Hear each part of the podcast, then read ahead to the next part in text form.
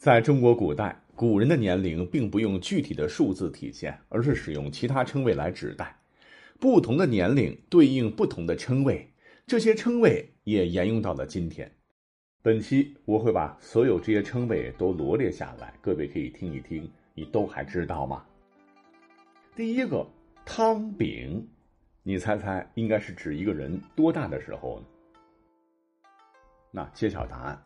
古时候，孩子出生三天，请公婆或产婆用艾叶水给小孩洗澡，称为洗三朝，故称汤饼之喜。汤饼就是指小婴儿出生三天的时候。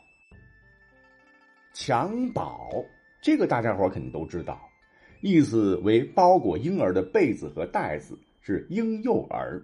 古代泛指一岁以下的幼童，现在以此借指未满周岁的婴儿。襁褓这个词儿出自《列子·天瑞》，书中说：“人生有不见日月，不免襁褓者，吾计以行年九十矣。”襁褓之后，这个词儿应该听得比较少，叫“牙牙”，牙齿的“牙”是很可爱的象声词，婴儿学语的声音，古时指一岁。再有黄口。黄色的黄，口腔的口。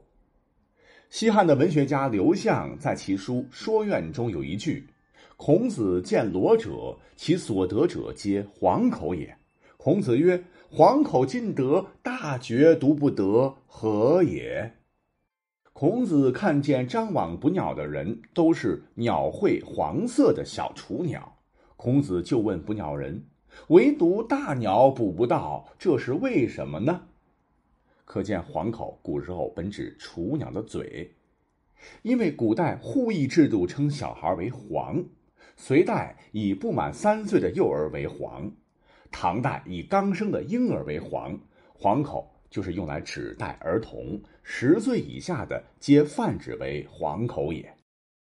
再后来，黄口呢就发展语义成了讽刺别人年轻无知的意思。译作“黄寒小儿”“黄口小儿”“黄口小雀”等，等同于今天有人骂你是小屁孩儿。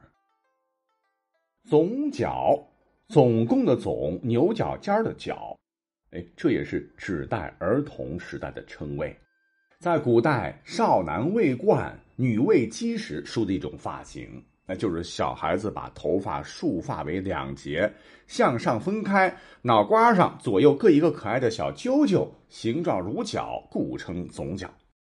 有趣的是，在朝鲜民族中，称未成年的男子为总角，可以翻译为小伙子。那么总角下一个叫垂髫，指童年时期。等到儿童年龄稍大，就不能再扎发髻了。头发自然下垂，因而以垂髫代指童年。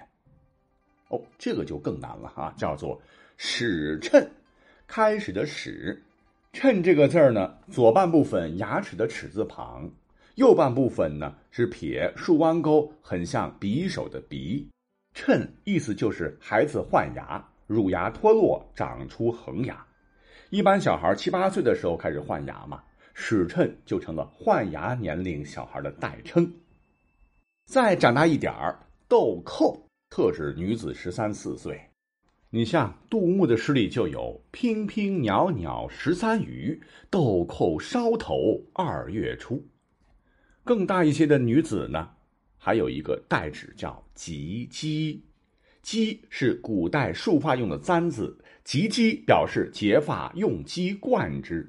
古人早婚嘛，意思是已到了出嫁的年岁，特指女子十五岁，女子十有五而笄。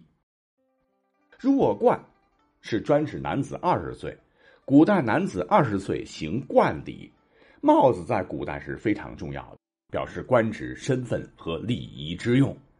那行冠礼之后就表示成年了，可身子尚较成年人弱，所以称为弱冠。年龄再大一些，经历风雨了，三十而立，四十不惑。而立不惑，这听的比较多。而立的立是什么呀？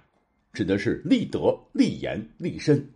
而人到了四十岁，就已经见惯各种情况，不会被迷惑了，所以才叫不惑。这些呢都是出自《论语》。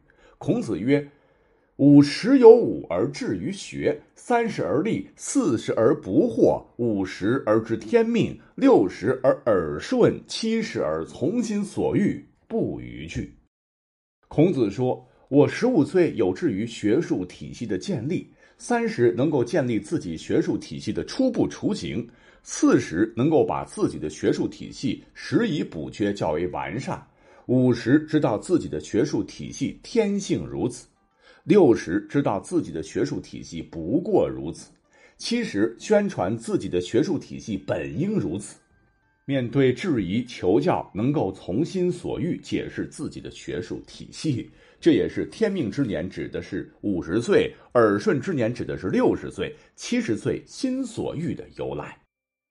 我们古代的词汇很丰富啊，而花甲、平头、甲子、丈香之年也可以指代六十岁。年龄再往上加，古稀、战国之年、至士之年，指的就是人生七十古来稀的年纪。能活到七十高龄的，在古代不多见嘛。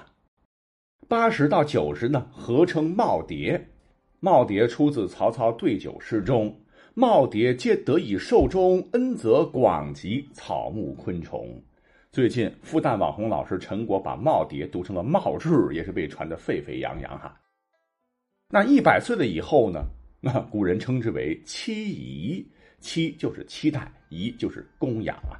意指百岁老人饮食起居不能自理，一切需期待别人供养或照顾。